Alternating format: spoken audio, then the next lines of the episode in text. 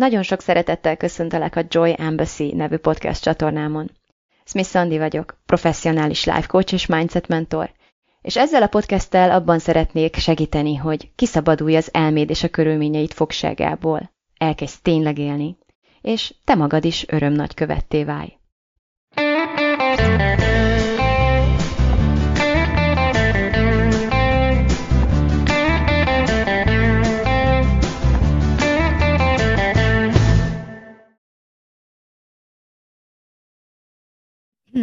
Szia! Boldog új pénteket! A Joy Embassy Podcast történetében ez már nagyon sokadik, és uh, vicces módon múlt héten arról beszéltem, hogy, uh, hogy mi van akkor, amikor folyamatosan halogatjuk a, a vágyainkat, a teendőinket, a víziónk megvalósítását, mert az agyunk elhiteti velünk, hogy még mielőtt bármibe is belevágnánk, előtte még um, mindenféle koholt indokból uh, egy helyben kell maradnunk, és igazából egy csomó mindent uh, meg kell még előtte csinálnunk, amivel persze eltelik az idő, elterülődik a figyelem, és uh, igazából sosem indulunk el azon az úton, vagy csak nagyon késlekedve és hezitálva indulunk el azon az úton, amelyiken már réges-rég szeretnénk járni. És uh, én felvettem ezt az üzenetet, és megosztottam a világgal, és nagyon hiszek benne, és nagyon komolyan is gondolom, ezzel együtt be kell számolnom valamiről, ami szintén része ennek a történetnek, ami szintén ott van az éremnek a másik oldalán, és ez pedig az a jelenség, amikor, amikor feltevedik a kérdés, hogy jó, jó, de mi van akkor, amikor, amikor tényleg nem tudsz valamit megcsinálni, ami előtt még valami mást megcsinálnál. Teljesen joggal vetődik fel benned ez a kérdés, a, a helyzet az, hogy magam is azt tapasztaltam, most, hogy lassan beindítjuk az új tényleg életfordulót, január 24-én, azaz hétfőn fog elkezdődni, és ilyenkor mindig az van, hogy két-három hétig arra törekszem, hogy a lehető legtöbb emberrel megismertessem ezt a programot, az ebben a programban rejlő lehetőségeket, és leges leginkább felébresztem azokat a azokat a bennetek rejlő lehetőségeket, amelyeket teljes meggyőződéssel állítom, hogy az általam oktatott módszerekkel és rendszerrel sokkal, de sokkal hatékonyabban és gyorsabban ki tudtok bontakoztatni, mint amivel valaha eddig próbálkoztatok. És ahhoz, hogy ezt az üzenetet a megfelelő energiával közvetítsem, nekem megvan erre már a kialakult rutinom, tudom, hogy pontosan milyen energiákat szoktam előhívni magamból, tudom, hogy hogyan, hogyan meditáljak, milyen érzések megteremtésén dolgozzak, tudom, hogy ezeket hogyan tudom aktiválni. Gyakorlatilag arra szoktam törekedni ilyenkor, hogy egy ilyen egy ilyen magasba szálló, szárnyaló energiát és lendületet aktiváljak saját magamban, erre, erre mutassak példát, a posztjaimon, a megnyilvánulásaimon, és úgy egyáltalán a, a mindennapjaimon keresztül, ahogy részt veszek az életemben. Amúgy is gyakran törekszem erre, de ilyenkor aztán különösen, és ez általában rendkívül jól működik, nagyon élvezem ezeket a folyamatokat, erőlködés, megjátszás nélkül egy, egy őszinte hiteles, emelkedett energiába kerülök. És pontosan ugyanezt próbáltam most is megvalósítani, azonban azt kellett tapasztalnom, hogy ez alkalommal kitárom a szárnyaimat, és, és hirtelen lendület és, és felkapaszkodás és, és uh, vadszárnyalás helyett inkább valamiféle furcsa, sebzett, törött szárnyú vergődés az, ami, ami elkezdődött, és amit, uh, amit meg kellett tapasztalnom, és meg kellett figyelnem magamon. És akkor én hozhattam ott egy döntést, hogy megpróbálom a rutinból végül is kierőltetni magamból azokat az energiákat, és kierőltetett módon közvetíteni azt, amiről tudom, hogy a lehető legesleg vonzóbb módon szólítja meg azt a közönséget, akit én meg szeretnék szólítani ezzel a programmal. Azok, akik érzik azt, hogy feszítő, potenciál próbál megszületni bennük, lehet, hogy hónapok, lehet, hogy évek óta, lehet, hogy nem olyan régóta, de, de az ember érzi azt, amikor már nagyon, nagyon várandós, már nagyon vajudik, és már nagyon-nagyon kitörne az eddigiekből és a megszokottból, és valamiért érzi ezt a blokkot, ezt a gátat, ezt az akadályt is, ilyenkor ilyenkor jön talán a legjobban, hogyha látunk egy inspiráló példát arra, hogy, hogy aha, szóval abba az irányba van számomra a, a hogyan tovább. És uh, tehát hozhattam egy döntést, hogy megszólítom-e őket ott ezen a ponton, ezt az energiát valahogyan megpróbálva kipréselni magamból akkor is, amikor ezt valójában nem érzem aktuálisnak a saját életemben és őszintének. De hát amint eljutottam idáig a gondolatmenetemmel, azonnal tudtam, hogy e-, egészen biztos, hogy nem ezt fogom csinálni. Én nem, én nem rutinból és nem meggyőződésből viszem ezeket a kampányokat, hanem hanem teljes meggyőződésből és maximális transzparenciára és hitelességre törekedve. És az egyik fő üzenetem a tényleg élettel alapvetően pontosan az, hogy bár a szó hallatán, vagy a szószetétel hallatán a legtöbbeknek egy ilyen lüktető, tavaszi, vibráló születésenergia az, ami, ami így egyből, egyből eszünkbe jut, mégis az, élet, az életnek és az élet minden dolgának ezen a fő, földnevő bolygón, az emberi létezésben két oldala van. Van egy világos, egy fényes, egy, egy extatikus, egy lüktető, egy örömteli, egy boldog, egy pozitív oldala, és ugyanehhez az éremhez hozzátartozik mindig minden, minden pillanatban, amíg emberi testben, emberi létezésben vagyunk, ott van egy, egy mély, egy, egy, egy sötétebb, egy, egy kihívásokkal, nehézségekkel, negatív érzésekkel teli oldala is. És a tényleg élet nem attól lesz tényleg élet, hogy az egyiket kizárjuk, az egyiket megszüntetjük, az egyikről nem veszünk tudomást, az egyiket kiiktatjuk, és soha többet nem lesz dolgunk vele, sőt, ez hazugság volna, ez, ez félig élet lenne, és egyébként ez az, amire, amire ösztönből a legtöbb ember amúgy is törekszik, és ezért nagyon-nagyon súlyos árat, kvázi, és egészen konkrétan félig, félig élet árát kell megfizetnünk ezért, hanem pontosan ezzel akarunk leszámolni, pontosan az lenne az üzenetem, egyik fő mondani valója, hogy a tényleg élet az, amikor a két oldalt együttesen, teljes elfogadással, teljes önátadással fogadom. Nem menekülök ki az egyikből, nem játszom meg a másikat, nem erőszakolom a másikat, nem kapaszkodok görcsösen egyik vagy másik oldalba, miközben menekülök a másik elől, hanem a kettőt a teljességében fogadom és tapasztalom meg, és, és építem be az emberi létezésem megtapasztalásába, és minden szépségbe, jóságba és fájdalomba, ami ezzel együtt óhatatlanul együtt jár. Úgyhogy úgy döntöttem, hogy én ezt a, ezt a váratlan vergődős dolgot arra fogom felhasználni, hogy először is, amire való, hogy meghalljam magam, hogy meghalljam a lényemnek olyan darabjait, akik lehet, hogy régóta hallgatnak, vagy lehet, hogy régóta próbálják megkaparintani a figyelmemet, de eddig valamiért nem sikerült, és akikről azt kell tudomásul vennem, hogy valamilyen üzenettel bírnak, valamit mondani akarnak nekem. Én nem véletlenül nem repkeshetek állandóan, mint ahogy te sem, nem véletlenül nem vagyunk mindig fenn a hegycsúcsokon, ennek, ennek célja, ennek oka van. És én azt gondolom, hogy ez az ok az, hogy sokszor lent a völgyben, a mélyben történnek velünk a legfontosabb dolgok. Ott vannak a legfontosabb kincsek elásva, és le kell oda mennünk, hogy fel tudjuk hozni ezeket. Hogy, hogy egy másfajta szinten, egy másfajta megtapasztalással tudjunk felkaptatni a következő hegycsúcsra. Én azt gondolom, hogy ez az a csak előbb még a múlt hetiekkel elmondottakkal, a múlt héten elmondottakkal szemben, ez az a csak előbb még, ami egy érdemes a munka, egy fontos elvégzendő tennivaló, ami előtt szárnyalni szeretnénk, hogy lemenjünk a mélybe, hogy feltárjuk a sérüléseinket, hogy begyógyítsuk, összeforrasszuk a csontokat, hogy rehabilitáljuk magunkat, hogyha úgy tetszik, és onnan aztán majd, majd lehet szárnyalgatni. És ehhez szeretnék ma néhány uh, példát uh, nyújtani, és néhány néhány gondolatot és akár praktikát, vagy taktikát is megosztani, ami, amit én szoktam alkalmazni, azt gondolom, hogy ö, sikerrel, az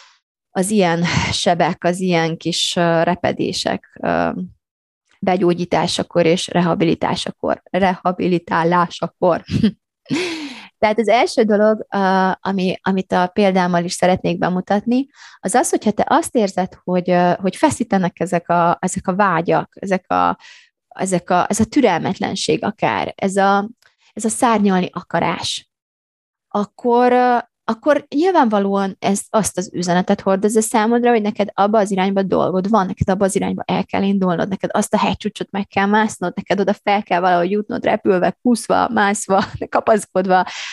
lecsúszva ezzel és visszakapaszkodva bárhogy, de nem véletlenül szólítanak minket ezek a, ezek a víziók, ezek az álmok, ezek a vágyak. Ez egy, ez egy fantasztikus dolog hogyha te nem érzel ebből energiát fel, felfakadni, hogy te, te vágyakozol valamire, ami a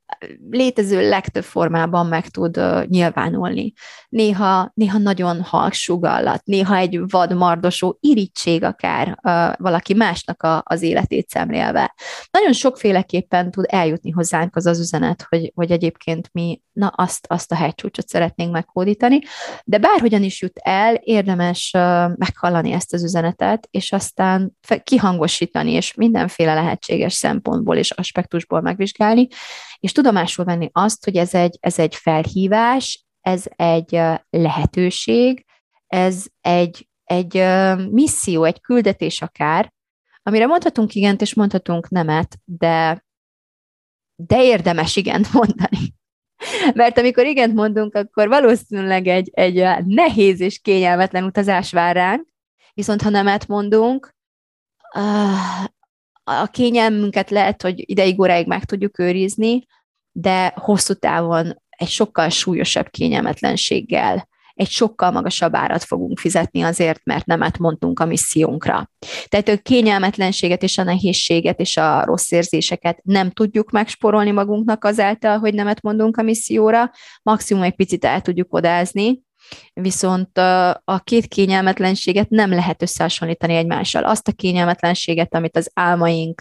megvalósításáért felvállalunk, akár sokszorosan is, nem lehet összehasonlítani azzal a kényelmetlenséggel, amikor tudjuk, hogy megalkottunk, amikor tudjuk, hogy kompromisszumot kötöttünk, amikor tudjuk, hogy beértük a, a, a méltatlannal, a kevesebbel, és ezt mind félelemből és kényelemből tettük meg. Ez a pillanatban um, hozhat némi enyhülést, némi megkönnyebbülést, némi bele ernyedést, inkább, mint lazulást, viszont ahogy telik múlik az idő, és közeledik az a pont, amikor, amikor amikor egyre inkább azzal szembesülünk, hogy most már talán túl késő, ám bár ez nyilván egy valóan az utolsó lélegzetvételünkig folyamatosan csak egy gondolat lesz, én szeretem inkább azt gondolni, hogy sohasem késő, de minden esetre az idő előre haladtával, vagy az eredmények elmaradozásával, vagy, vagy akár mások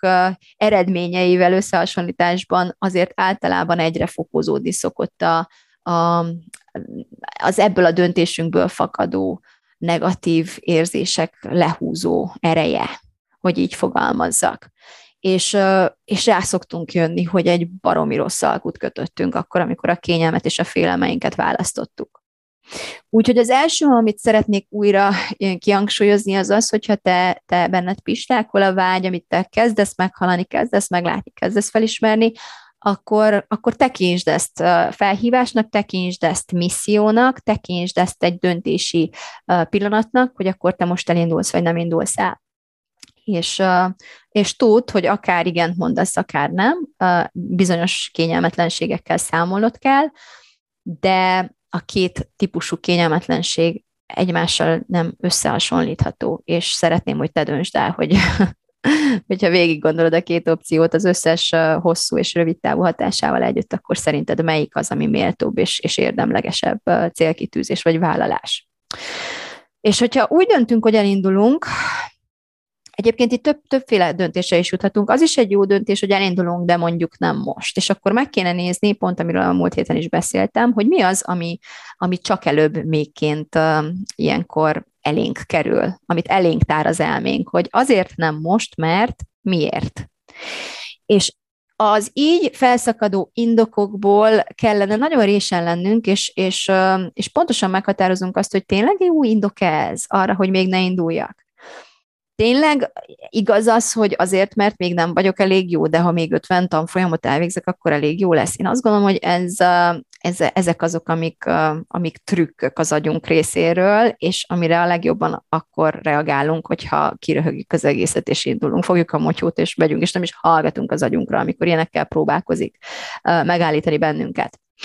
Viszont, hogyha olyasmit találunk, amikor megkapirgatjuk, megkapirgáljuk ezt a felszínt, hogy, hogy igazából olyan sérüléseket hordozunk, vagy olyan halott súlyok vannak a táskánkban, amit, amit indulás előtt érdemes volna begyógyítani, vagy kidobálni, hogyha ez egy mondjuk egy léghajó. Ha úgy döntünk, hogy léghajóval szeretnénk utazni, és azon kapjuk magunkat, hogy nem repül fel a, a léghajónk, mert, mert tele van halott, töglött súlyokkal, amiket tök feleslegesen cipelünk, akkor ott egy igenis értelmes döntés lesz, hogy az első lépés, amit megteszünk, de már a felemelkedés érdekében, az, az ezeknek a halott súlyoknak a kidobigálása. Hogyha nem ezt a metaforát használjuk, hanem hogy a saját szárnyainkat akarjuk használni, de azt tapasztaljuk, hogy sérült ez a szárny, vagy nem elég erős, akkor valóban először, először pihentetjük, először begyógyítjuk, először símbe tesszük, először megnézzük, hogy hol, hol is és mikor történt ez a sérülés, akár csak egy fizikai sérülésnél akár. Elvisszük a megfelelő szakemberhez, hogyha arról van szó. Trauma feldolgozás esetében ez ez legbiztonságosabb helyen valószínűleg egy tapasztalt terapeuta eh, mellett eh, zajlik le egyébként, és ránézünk ezekre a sérülésekre azzal a célra, hogy, hogy megértsük azt, hogy hogyan keletkeztek, eh, miért keletkeztek, mit okoznak ezek az életünkben, és most, hogy ott vannak, mik a lehetőségeink, és mit akarunk kezdeni ezekkel. És itt, egy, itt, itt újra döntéspozícióba kerülünk, itt újra egy csomó döntés vár ránk. Én pontosan, pontosan ezt kellett most észrevegyem ebben az elmúlt két hétben, hogy valószínűleg a, a tudatalattim, vagy a lelkem, vagy akármelyik is, a lényemnek akármelyik darabkájának is egy olyan fontos üzennivalója volt számomra, amit eddig valamiért vagy nem tudtam, vagy nem akartam észrevenni, vagy eddig talán nem is volt ekkora jelentősége. Különböző időközönként egyébként ebből a ugyanez a sérülés valamilyen aspektusból azért felszokott bukkani a saját életembe, és hosszú ideje nem, nem vagyok hajlandó már megijedni ettől. Nem, nagyon fontos az, hogy amikor fel, be tudsz azonosítani egy, egy traumából származó üzenetet az életedbe, miféle gondolattal fogadod ezt? És az a nagyon jó hírem van számodra, hogy ezt a, ezt a gondolatot, ezt a fogadó gondolatot te, te kiválaszthatod. Te hozhatsz egy döntést, hogy, hogy mostantól, hogyha ez az én problémám, múltbeli problémám, traumám, sérülésem, kínom, akármicsodán felbukkan, akkor azt fogom neki mondani, hogy így üdvözlésképpen.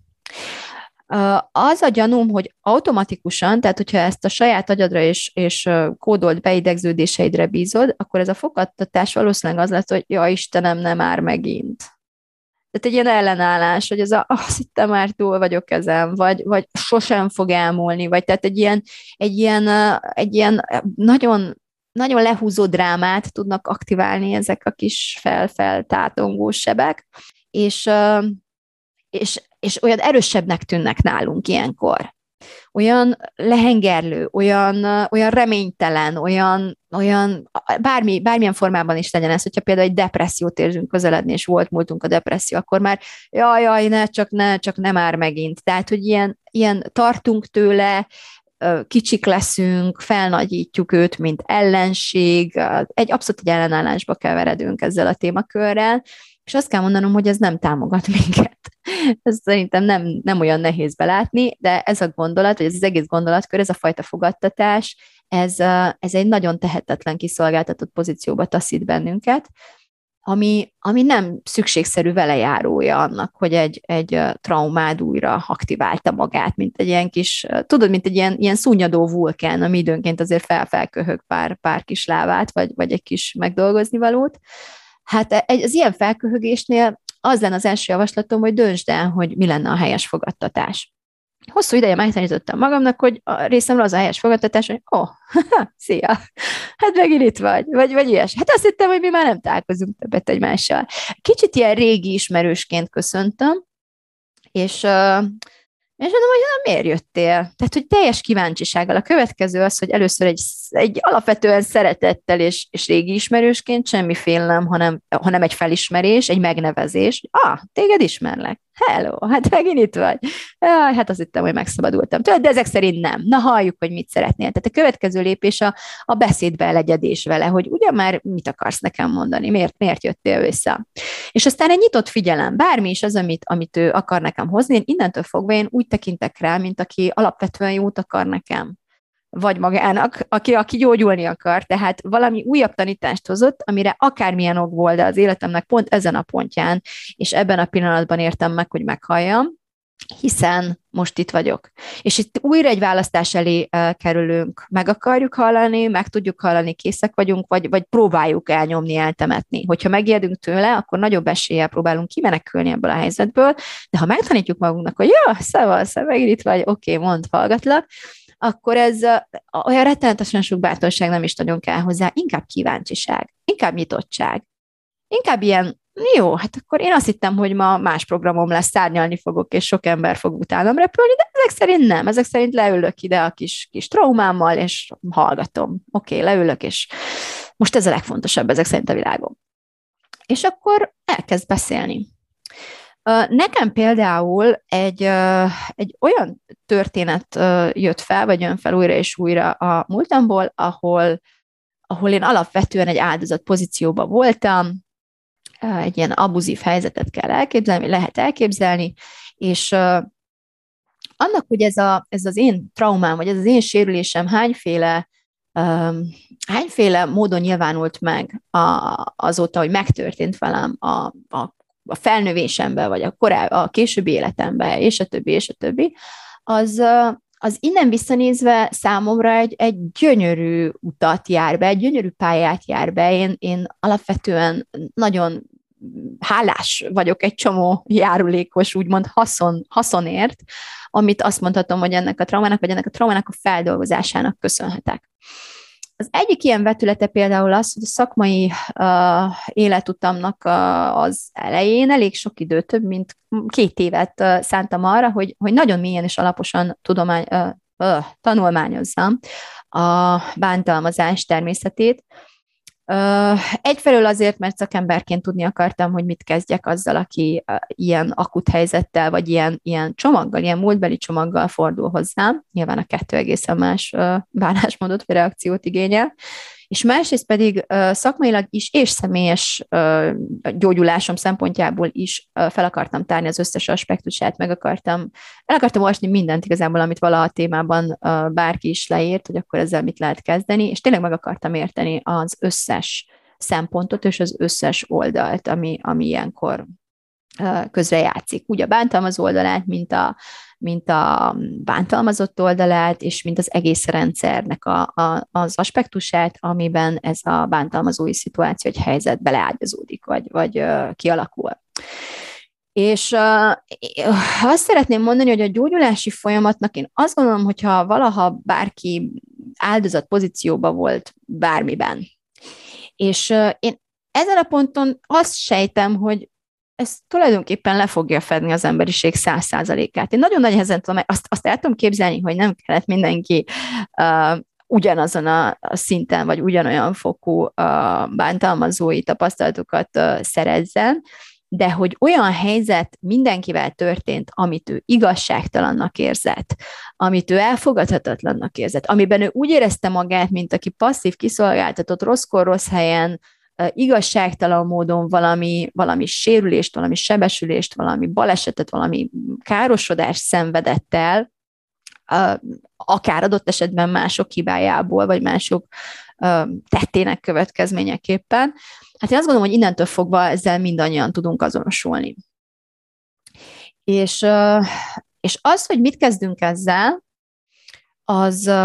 az egyfelől befolyásolja azt, ami, ahogyan, amit mások fognak kezdeni ezzel, és minket is befolyásol az, hogy, hogy mi erről a, a közgondolkodásmód, ami velünk történt.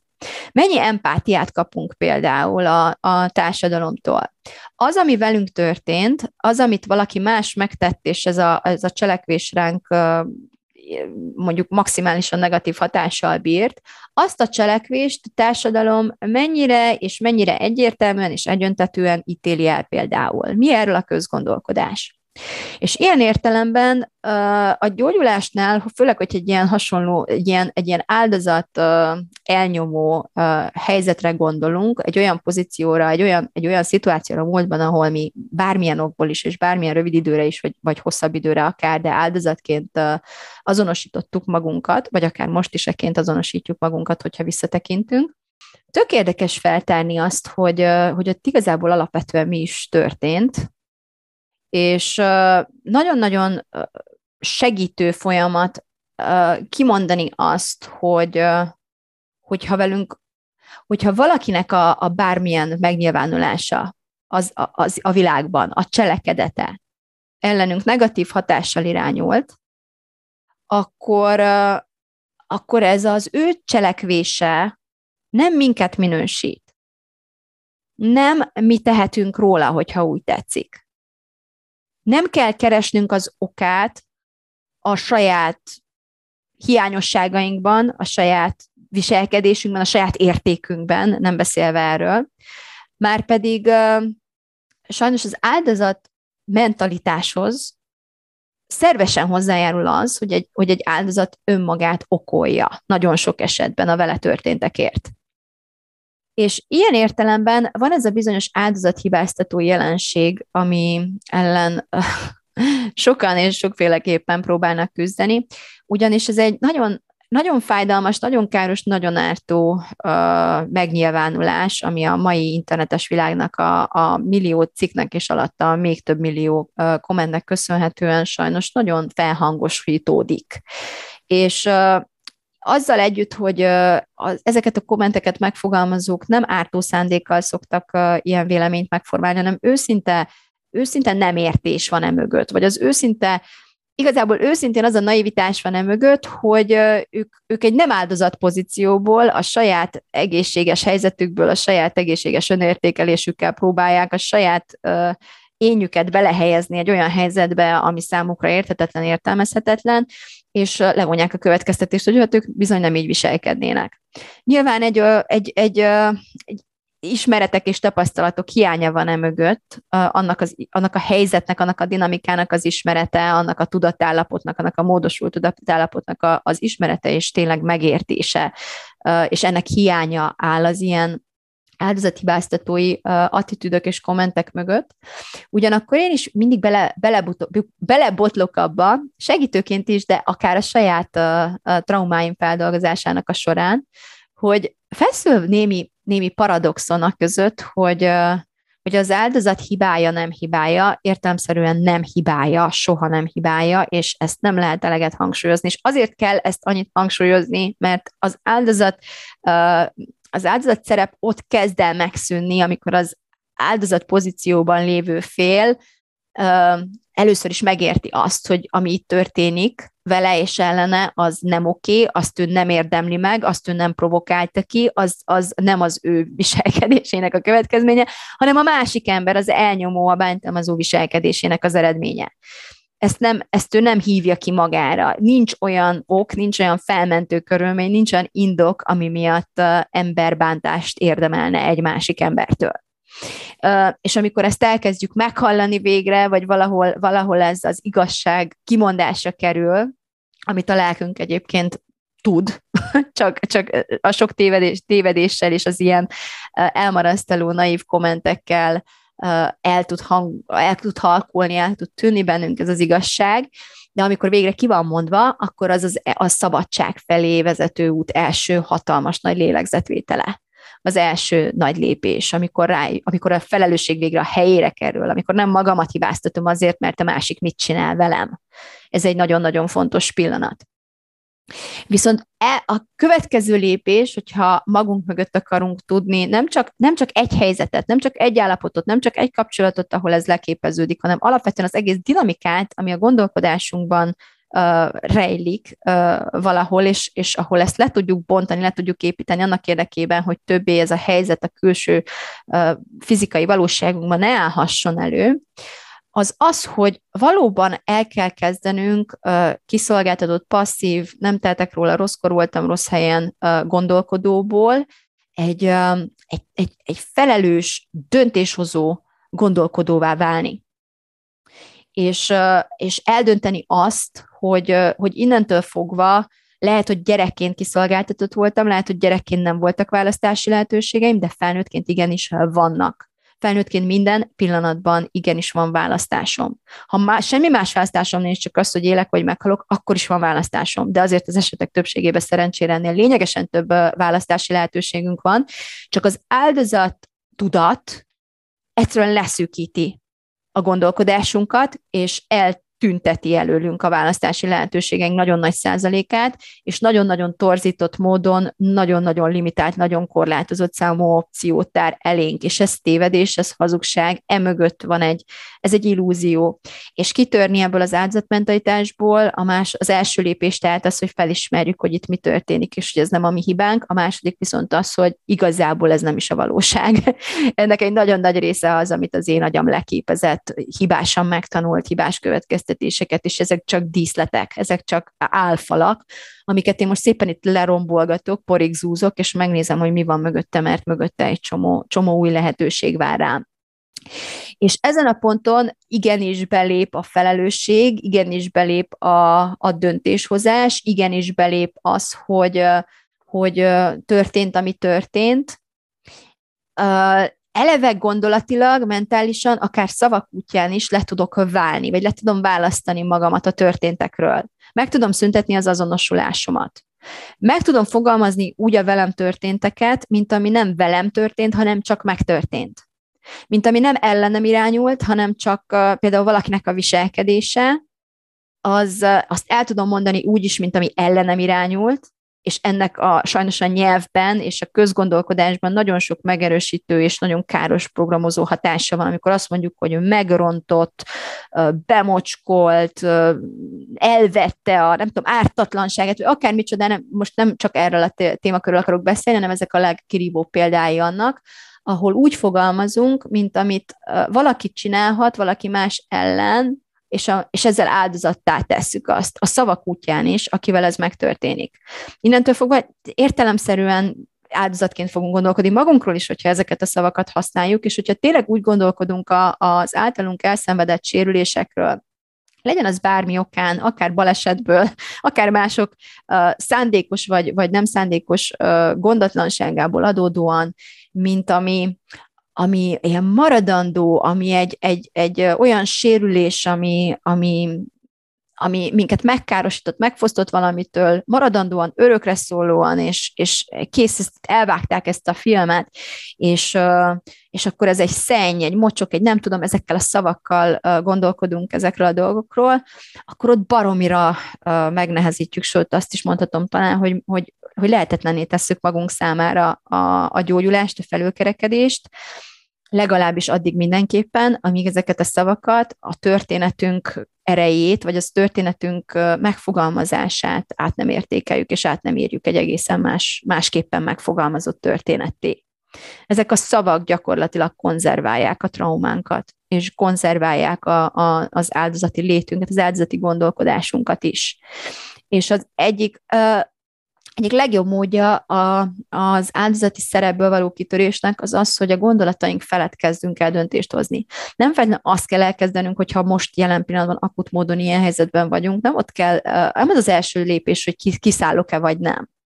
hogy a tettek szintjén mit fogok tenni, tenni, hogy megszüntessem ezt a helyzetet, hanem az első lépés, amit meg tudok tenni, az az, hogy, hogy mit akarok gondolni erről, mit akarok gondolni a megoldásaimról. Azt akarom meggondolni, hogy kész, nekem annyi, nekem leúszhatom magam a vécén, itt vagyok tizen akárhány évesen, vagy még kisebb vagyok, és, és kész, ami velem történt, megbocsájtatatlan, elfogadhatatlan, és uh, örök életre szóló, nem tudom, ilyen, ilyen defektes, akármit csinált belőlem, árut. Tehát, hogy ezt a történetet akarom, ezt, ezt akarom tovább vinni. Sajnos nagyon akarva, akaratlanul, tud, tudva vagy tudatlanul, de egy e, ilyen vagy ehhez hasonló történetet visznek magukkal, és ilyen értelemben uh, nagyon meg van nehezítve a segítőknek a, a munkája és dolga is, azt hiszem, vagy azt veszem észre. Mert egyik oldalról azt kell kommunikálnunk, hogy, uh, a, hogy a, amit az elkövetők uh, elkövetnek, az, az rossz, az elfogadhatatlan, arra nincs mentség, az, az, az elítélendő, sokszor, sokszor messze menőkig rossz, szerintem rosszul fogalmazunk, amikor olyanokat mondunk, hogy megbocsájthatatlan, stb. stb. És azért mondom, hogy rosszul fogalmazunk, mert azt gondolom, hogy van bennünk egy naív remény, hogyha kellőképpen elhatárolódunk, ha kellőképpen uh, kategórikusan és hangsúlyosan és határozottan megformálunk egy ítéletet, és kellően sokan formáljuk meg ezt az ítéletet, akkor uh, talán azt reméljük a tudatunk mélyén, hogy ez majd visszatartó erővel fog bírni az elkövetőkben. Ez szerintem a mostani ilyen, ilyen cancel culture, úgymond, tehát ebben a, ebben a mostani MeToo helyzetekben, amikor, amikor tényleg évtizedes dolgokért történik felelősségre vonás, vagy, vagy kérdőre vonás, és egyébként azt gondolom, hogy maximálisan helyesen, nagyon nagy része ennek helyesen történik, de hogy azt akarom mondani, hogy, hogy van bennünk egy igény, hogy az igazság ugyebár kiderüljön, az igazság ki legyen mondva, a bűnös megbűnhődjön, a, a jó elnyerje a jutalmát, kicsit ez a, ez a népmesei egyszerűség és világrend, ez, ez, ez, ez állandó hiányérzetünk, hogy ez miért nincs a világban, és hogy, hogy harcolunk azért, hogy ez meglegyen. Csak hát az a baj, hogy a tapasztalat azt mutatja, hogy ez a harc nem különösebben hatékony olyan értelemben, hogy ez nem visszatartó erejű. Tehát ilyeneket kimondani, uh, még, még embert nem tartott attól vissza, hogyha ő gaztettet akart elkövetni, akkor azt ne kövesse el. Hiába tudja, hogy, hogy nem jó dolog, nem helyes, már ha tudja, mert egyébként sajnos az ember jagy mindig fenntartja magának a jogot, hogy bármiről egészen mást gondoljon, mint akár a világ összes többi képviselője, de de, de nem visszatartó erejű. Mindig volt, aki, akit nem foglalkozott azzal, hogy valami szép dolog, vagy nem szép dolog, vagy akár hány év börtön jár érte, ha kiderül, és mindig azt gondolom, hogy lesz is ilyen ember. Tehát ez a fajta beszédmód sajnos nem fog vissza, nem, nem, nem csökkenti azt, ami ellen felszólalni kíván, viszont megnehezíti a feldolgozás folyamatát, mert hogyha vele történt valami, amit a, a világban nagyon sokan egyetértenek abban, hogy megbocsájthatatlan és elfogadhatatlan, akkor te nagyon hamar rá fogsz jönni, akár hány év terápián is vagy túl, hogy meg vagy lőve, hogyha mégsem bocsájtod meg, vagy, vagy nem, is, nem is a megbocsájtás szerintem az nem, nem ez lenne a cél, hanem hogyha nem, ha nem, ha nem tudsz egy elfogadással tekinteni erre. Márpedig, ha te azt tanultad, és azt tudod mindenhonnan, hogy elfogadhatatlan, de te mégis el kell fogad, akkor itt most megint lesz egy kis munka, hogy akkor ezzel mit, mit kell kezdenünk. Én azt kezdtem el kezdeni a magam oldalán ezekkel a dolgokkal, hogy rájöttem, hogy lószart elfogadhatatlan, vagy lószart elbocsájthatatlan. Eleve ez az egész megbocsájtás onnantól fogva okafogyottá válik, bár nagyon sokan küzdünk ezzel, mert tudjuk, hogy a, a méreg, tudjuk, hogy az ellenállás, tudjuk, hogy a, a, a, a, az a düh, ami, ami tud fakadni abból, hogy engem megkárosítottak, velem igazságtalanul elbántak, eljártak kiskoromban, vagy, vagy egy, egy kiszolgáltatott helyzetemben, az a düh az nagyon is valóságos, és egy ideig azért van ott, mert támogat minket, de egy, egy nagyon-nagyon rövid idő után viszont az átfordul méreggé, ami, ami életünk végéig tud bennünket mérgezni, hogyha nem találjuk meg az ellenmérgét, az ellenszerét. És azt nagyon hamar elkezdjük megérteni és megérezni, hogy ez az ellenszer, ez valamilyen formájú megbocsájtás és elfogadás irányába van, de hogy hogy ezen a ponton uh, meg tudjuk azt engedni magunknak, hogy felülírjunk mindent, amit valaha gondoltunk és hallottunk másoktól, és úgy döntsünk, úgy döntsünk hogy igazából igazából mit jelent az elfogadás, és mit jelent az elfogadás hiánya? Az elfogadás hiánya azt jelenti, hogy, hogy abban a meggyőződésben élem az életemet, hogy velem olyan történt, aminek nem kellett volna megtörténnie. Nem lett volna szabad megtörténnie, megbocsájthatatlan és elfogadhatatlan, hogy ez velem megtörtént, mert értelemszerűen hiba csúszott a rendszerbe, egy tökéletes rendszerbe, egy mocskos hiba csúszott be, és, és pont velem történt ez meg. Ez a háttértörténet, ami ilyenkor meghúzódik az, a, az emberi agyban, és hogyha belegondolsz, teljes illúzióra épül. Eleve az van benne, hogy egy tökéletes rendszerbe hiba csúszott. Milyen tökéletes rendszerről beszélünk? Meg ilyen egyedi hiba, ami puf, nekem dobta a gép. Innentől fogva mennyire szarul, mennyire szerencsétlennek kell már éreznem magam, hogy itt mindenki más boldog, és, és mindenkivel igazságos dolgok történnek, és a családja mindenkinek funkcionális, és soha senkit nem bántottak, mert ez a normális, és ez a, ez a, ez a helyes, és a rendszer így kell működjön, és így is működik, csak hát történetesen én el kellett szenvedjek egy, egy anomáliát ez nem így van. A helyzet az, hogy nem egy anomália van, hanem az is lehet, hogy még szinte több az anomália, vagy legalább ugyanannyi anomália van, mint ahány, ahány funkcionális, jól működő eleme is ennek a rendszernek, és a rendszer így együtt valóságos. Nem az, hogy jó vagy rossz, hanem hogy mennyire torzít az agyunk, amikor azt gondolja, hogy ez nem normális. Mitől nem normális, hogyha ha ez van, ha mindig is ez volt, hogyha nagyon nagy arányban ez volt? Amikor elkezdünk, amikor elkezdjük észrevenni, hogy hoppá, lehet, hogy nem egy normalitástól egy ilyen, egy ilyen tökéletes, minden, minden más esetben tökéletesen működő rendszernek vagyok én az egyetlen, nem tudom, ki, ki, ki se lejtezett áldozata, hanem rájövünk arra, hogy, hogy igazából ez egy rendszer, rendszer szintű dolog, valamiért ez a rendszer része. Az egy dolog, hogy jó vagy rossz, nem menjünk bele ezekbe az ítéletekbe, hanem csak abba, hogy, hogy uh, először is nem vagyok ezzel egyedül korán sem, hanem nagyon-nagyon sokan vagyunk ezzel még így, és hogy másrészt, hogy, hogyha ez a rendszer valamiért így alakult, így van, így épült ki, és ismétlem nem azt akarom kihangsúlyozni, hogy ez jó vagy rossz. Nem jó vagy rosszban gondolkodom, hanem azt akarom ki megfogalmazni, hogy, hogy ez van, ez a valóság. Mindig is ez volt a valóság. Mindig is voltak e- elnyomó helyzetek, mindig is voltak elnyomottak és elnyomók. Lehet, hogy lesz majd egy olyan világ egyszer, mint a Jehova tanúi kiadványain a báránykákkal, meg az oroszlánokkal, meg a nagy békességgel, nem tudom. Ha majd lesz, és az lesz a valóság, akkor másképpen fogok gondolkodni ezekről a dolgokról, mert akkor egy azt gondolom, hogy egy ilyen nagyon szép valóságot talán még könnyebb lesz elfogadni. Nem, nem kerül majd munkába elfogadni ezeket a dolgokat. Viszont most azt állítom, hogy a, a meglévő realitással, amivel mindannyian uh, együtt élünk, így vagy úgy, elfogadásba kerülni, az én azt gondolom, hogy, hogy munkaigényes, erőfeszítésbe telik, tudatosságba, szándékos döntésbe és tényleg gyakorlás, gyakorlásba kerül.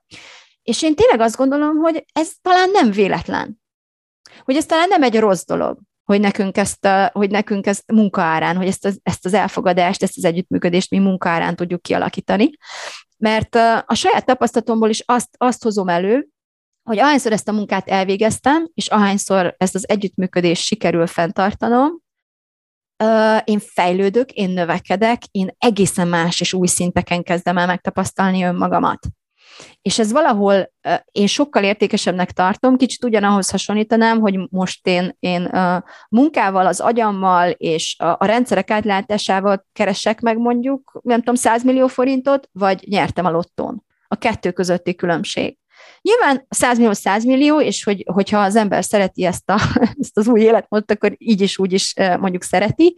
de hogy én értem-e, tudom-e, hogy ezt hogy, hogy, hogy, hogy jött létre a világban, tudok-e ezzel bánni, tudom-e, hogy mit kell ezzel kezdeni, vagy csak úgy az ölembe szakadt, és igazából ki, ki vagyok szolgáltatva annak, hogy ez felülről meddig kegyes hozzám ez az állapot, ott egy óriási különbség van a kétfajta gondolkodás között. Úgyhogy amellett szeretnék érvelni, hogy a gyógyulás szempontjából nagyon sokat segít szerintem, vagy nekem, nekem rengeteget segítettek azok a gondolatok, hogy nincs semmi megbocsájthatatlan, ami az emberrel történik, és nincs semmi elfogadhatatlan, sőt, megbocsátásra nem is lesz szükség többé, amikor a másodikkal kezdjük. Nincs semmi elfogadhatatlan. Minden elfogadható, ami megtörtént, és pusztán egyetlen egy mondatot kell átkattintani,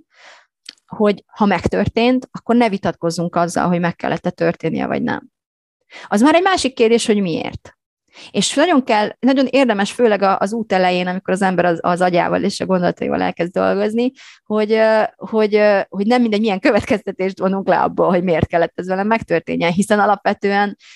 pont ebből tudják elmélyíteni a bajt az áldozat pozícióban lévő és gondolkodó emberek, hogy de miért kellett ez pont velem megtörténjen, és akkor elkezdenek ilyen hülyeségeket elhinni. Hát nyilván azért, mert nem vagyok elég értékes, vagy nyilván azért, mert gyenge vagyok, és tehát, hogy elkezdi mélyíteni a szart, meg a bajt nem így értem, amikor azt mondom, hogy, hogy, hogy talál, talál, hogy királt fel a kérdést, hogy miért, hanem, hanem hogy kezd el irányítani a gondolkodásodat egyfajta magas, magasabb szint, egy magasabb szintű gondolkodás irányába. És itt a miérteknek az a funkciója, hogy, hogy mi lehet annak a jó indulatú oka, mi lehet annak a, a célja, a funkciója. Hogyan válok én ezáltal többé, gazdagabbá, egy, egy jobb emberré, egy, egy hogyan tudok szintet lépni nem ennek a, a velem történteknek az ellenére, hanem pontosan ezért ennek köszönhetően, ennek a feldolgozásával, ennek a megtapasztalásával. Mitől lettem én több, én gazdagabb, én, én, én még kerekebben az, aki, aki minden aspektusából a lényének az összes, összes kis zeg, zegzugát felfedezve meg tudom ismerni, meg tudom tapasztalni önmagam a, a számomra rendelkezésre álló időben ezen a bolygón. És ilyen értelemben, hogyha szerzünk egy sérülést, legyen az lelki sérülés, vagy akár testi sérülés, annyira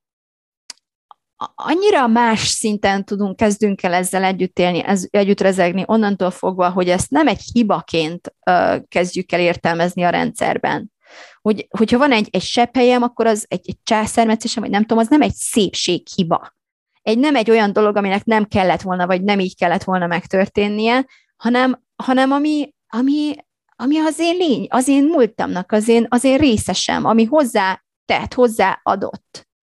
ahhoz, aki én, aki én, én vagyok a választásaimon keresztül. Nem a velem esetlegesen történt események miatt, hanem, hanem a, az azokban a pillanatokban számomra felkínált és általam elvállalt döntéseken keresztül. És ez, ez, ez a teljes szakítás, szerintem ez az, a, a harmadik fázis az áldozat létről való lemondás és elbúcsúzásnál, ahol tényleg elkezdek minden velem történő dolgot egy felkínált lehetőségként értékelni, hogy én ezzel mit fogok kezdeni. Hogy egy állandó döntés pozícióban levés, ahol, ahol nekem folyamatosan választási lehetőségem és választásaim vannak, és aztán én a választásaim következményével fogom a további néhány lépésemet megtenni.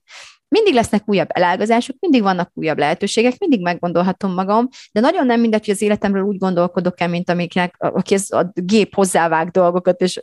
betemetődik egy idő után, és nincs mit tegyen, és passzív és kiszolgáltatott, és mindig csak vár valakire, vagy hibáztat valakit, vagy nyalogatja a sebeit, és, és mindig van valami indoka, ami rajta kívül áll, hogy ő miért nem tud az lenni, aki szeretne lenni, és miért nem tud úgy élni, ahogy élni akar ez a, ez a fajta áldozat mentalitás, ami, ami nem feltétlenül egy bántalmazásban kell megnyilvánuljon, mert aki így gondolkodik, igazából az egész életben csupa elnyomókat lát mindenhol, és egy állandó bántal, saját magát bántalmazza gyakorlatilag a gondolkodáson keresztül, és ebből kilépve pedig át, tudunk, át tudjuk kapcsolni ezt a gondolkodásunkat olyan formában, hogy, hogy tényleg a döntéshozói székben ülünk folyamatosan minden pillanatban. És nem arról hozunk döntéseket, hogy ez a rajtunk kívülálló gépezet mit vág éppen hozzánk, mert azt elfogadjuk, hogy azt nem, nem tudhatjuk. Van, amikor balesetet, van, amikor egy, egy őrült elnyomót, van, amikor, van, amikor egy, tehát vannak olyan helyzetek, amiben igen sérüléseket szerzünk, és vannak olyan helyzetek, amikor tök jó, nagyon jó dolgok történnek, vagy, vagy, vagy, vagy, vagy amikor egy kicsit ellazulhatunk, mert éppen nem kell védekeznünk, vagy éppen nem, nem akar semmi minket ilyen pengevágásokkal edzeni, vagy, vagy formálni, vagy alakítani. De a, a problémás helyzetek azok, amikről most beszélek, amikor, amikor igen sérüléseket szenvedtünk el, és eljutni odáig a gondolatainkkal, hogy, hogy mi van, ha ez nem akkora rettenetes nagy dráma, hogy van rajtam egy, egy sebb hely, vagy, vagy mit, akár elveszítettem egy végtagot, tudom, hogy ez most egy drasztikus helyzetnek tűnik, de bármilyen fokozatú sérülések vannak, szeretném megmutatni, hogy ami kicsiben működik, az, az nagyban is működhet, mert a gondolataink uh, fogják eldönteni, hogy mi a kicsi, mi a nagy, és hogy milyen fokú sérüléshez hogyan állunk hozzá. És pont ezt a, ezt a hozzáállást, és ennek a hozzáállásnak a megválasztásának a felelősségét szeretném kihangsúlyozni nagyon ebben a mai podcastben. Hogy mi van, ha úgy gondolkodom erről, mint ami nem hiba a rendszerben, hanem a rendszer része. Nem hiba bennem, hanem a lényemnek egy, egy, egy fontos gazdagító tartozéka. Mi van, ha az én feladatom minden egyes pillanatban az, hogy azon az énemen dolgozzak, hogy olyan választásokat, olyan döntéseket hozzak, és ezeket hitelesen képviseljem, hogy én azt tudjam mondani az életemnek bármelyik pontján, hogy büszke vagyok arra, aki vagyok. És mivel büszke vagyok arra, aki vagyok, szeretek az lenni, aki vagyok, ezért átlátom azt szeretettel és hálával, hogy ahhoz, hogy az lehessek, aki most vagyok, ahhoz nekem pontosan ezeket az élményeket kellett megszab, megtapasztalnom. Pontosan ezeket a, ha úgy tetszik, sérüléseket kellett elszenvednem, de azt gondolom, hogy ezen a ponton akár nyelvileg is kiiktathatjuk ezt a sérülést, és kicserélhetjük arra a szóra, hogy tapasztalás. Csak próbáld ki a kettő közötti különbséget. csak figyeld meg, hogy miut, milyen érzékelésed indul be, és milyen érzelmek indulnak be, amikor azt mondod, hogy sebesülés, sérülés, és hogyha ugyanezt a szót lecsered arra, hogy tapasztalás. És amikor ezt elkezded megcsinálni a szavaiddal, akkor be kell látnod most ezen a ponton, hogy nem hazugság egy sérülés tapasztalásnak nevezni. Nem azt kérem tőled, hogy letagadd, ami történt, és nem azt kérem tőled, hogy, hogy behelyettesítsd valamivel, ami nem igaz. Azt mondom, hogy ez is így is hívhatjuk, az is igaz, és máshogy is hívhatjuk, az is igaz, viszont attól függően, hogy melyik szót fogjuk használni rá, egészen másfajta érzelmi hatás alá kerülünk. És ebben van nekünk óriási választásunk. És ne tudd meg, hogy hányszor tapasztalom azt, hogy az emberek ezt értik, de mégis ragaszkodnak ahhoz, hogy nem, nem, velem nem tapasztalás történt, velem sérülés történt, és te ezt ne vedd el tőlem. Figyeld meg, hogyha ezt csinálod. Figyeld meg, hogyha hajlamos vagy rá. Én is, ha minden emberek vagyunk, hajlamosak vagyunk dédelgetni a sérüléseinket, és ennek is oka van, ennek is üzenete van, ebből is rengeteget lehet tanulni. Hogyha nem, nem uh, nem a ragaszkodó szempontjából vizsgáljuk ezt, hanem, hanem egy ilyen, egy ilyen szeretetteljes, uh, ítéletmentes megfigyelő pozíció, aki azt nézi, hogyha rólam lenne szó, akkor ilyenkor szoktam nézni magam, és azt mondom, oh, de drága vagy, nézd már, hogy hogy ölelgeted, és, és szorítod magadhoz azt, ami fáj. Nem, nem vagy kíváncsi rá, hogy ez miért van. Nem, ne üljek ide le ne vizsgáljuk ezt meg nem adod ide csak egy pillanatra? Egy kicsit visszaadom aztán, hogyha hiányzik, de nem nézzük azt meg, hogy milyen lenne az élet nélküle. Ez egy nagyon-nagyon másfajta munka, amikor ilyenkor elkezdődik. És ez az a munka, vagy ez is, ez is az a munka, ami egy, egy nagyon méltó cél, azt gondolom, amikor valaki velem tart például a tényleg életprogramban. Nem fog csalódni. Hogyha eddig azt gondoltad, vagy azt az üzenetet közvetítettem feléd, azt a téves üzenetet kép, közvetítettem, vagy ezt a következtetést vontad le, hogy ez csak a szárnyalás, és a buliról, és az extáz, és nem tudom, miről szól, akkor azt kell mondanom, hogy, hogy igen, arról is szól, és erről is szól ezekről a mindennapos, minden pillanatban meghozott döntésekről, választásokról szól, amit, amit, amit felelősségünk teljes tudatában felnőtt emberként hozunk meg a döntéshozói uh, székből, ahol, ahol már rendelkezünk ezzel a teljes, feltétel nélküli szeretet, uh, szeretetteljes és ítéletmentes figyelemmel. Önmagunk iránt is, a világ dolgai iránt is, ez a, az a, tudod, ez a feladat dobáló gépezet iránt is, és, és innen egy egészen másfajta szinten fogjuk megtapasztalni magunkat is, és, és másképpen tudunk dolgozni a velünk történő eseményekkel, másképp tudjuk feldolgozni ezeket. Úgyhogy ebben voltam az elmúlt két hétben, ebből is megosztottam üzeneteket, most ezt is szépen lekerekítve szeretném átadni neked egy podcast formájában, hogy ha ilyen helyzetben volnál, ha úgy érzed, hogy szárnyalnál te, de, de van még az a pár sérülés, amit, amit lehet, hogy megnézhetnénk egy más, más aspektusból is, akkor szeretném, hogy tudd, hogy ezzel együtt biztonságban vagy ebben a, ebben a programban, és számíthatsz a támogatásomra. Az eszközök, amiket átadok, amiket tanítok, nagyon is alkalmasak ennek a, ennek a munkának az elvégzésére is. És hogy ez a munka semmivel sem kisebb értékű, semmivel sem alacsonyabb rendű, mint, mint a nem tudom milyen hatalmas, nagy látványos, döbbenetes célokon való munkálkodás, amivel aztán lehet villogni az Instagramon, vagy akárhol. Nincs különbség. Nincs különbség. Ez egy nagyon-nagyon őszinte munka, egy nagyon őszinte törekvés, nagyon-nagyon sok hazugságról lehet lerántani, és kell is a, a valódi gyógyuláshoz, a valódi felülkerekedés alapvetően arról szól, hogy felismerjük és kimondjuk a hazugságokat, amiket elhittük. Ennyi. Ez az a munka. És igazából erről szól a tényleg élet. Úgyhogy ha, ha ezen az oldalon állsz, vagy ha a másik oldalon állsz, és csúcsokat akarsz hódítani, mind a kettőt, mind a kettőt be tudod hozni a programba, és meg fogod tudni valósítani, és, és 24-én kezdünk, ami hétfőn van, úgyhogy ne várakozz sokat, ne hezitálj sokat, hozd meg a döntést, írj egy e-mailt, ha kérdésed van, ha bármi megosztani valód van velem, akkor is, hogyha jössz, akkor is, ha nem jössz, nagyon-nagyon szívesen uh, meghallgatnám, hogy hol vagy az életedben, hol vagy, hol vagy a, hol vagy a gyógyulásban, a felülkerekedésben, az elakadásban, a, a, a csúcshódításban éppen hol tehát ezt nagyon szívesen megismernélek, és megismerném a helyzetedet, úgyhogy nyugodtan írj, akár van kérdésed, akár nem, csak egy visszajelzés szintjén. Nagyon szépen köszönöm a figyelmedet, Mondom, hétfőn kezdünk, vasárnap éjfélig mindenképp jelentkezned kell, ha velünk akarsz tartani. A részleteket akarsz olvasni a programról, azt a honlapomon www.smithandycoaching.com honlapon fogod tudni megtenni. Ott van egy dolgozz velem menüpont, és ott ki fogod tudni választani a tényleg életet. Ott lesz a részletes leírás, az összes feltétellel, és ja, várlak a tényleg életben. Köszönöm a figyelmedet, szia!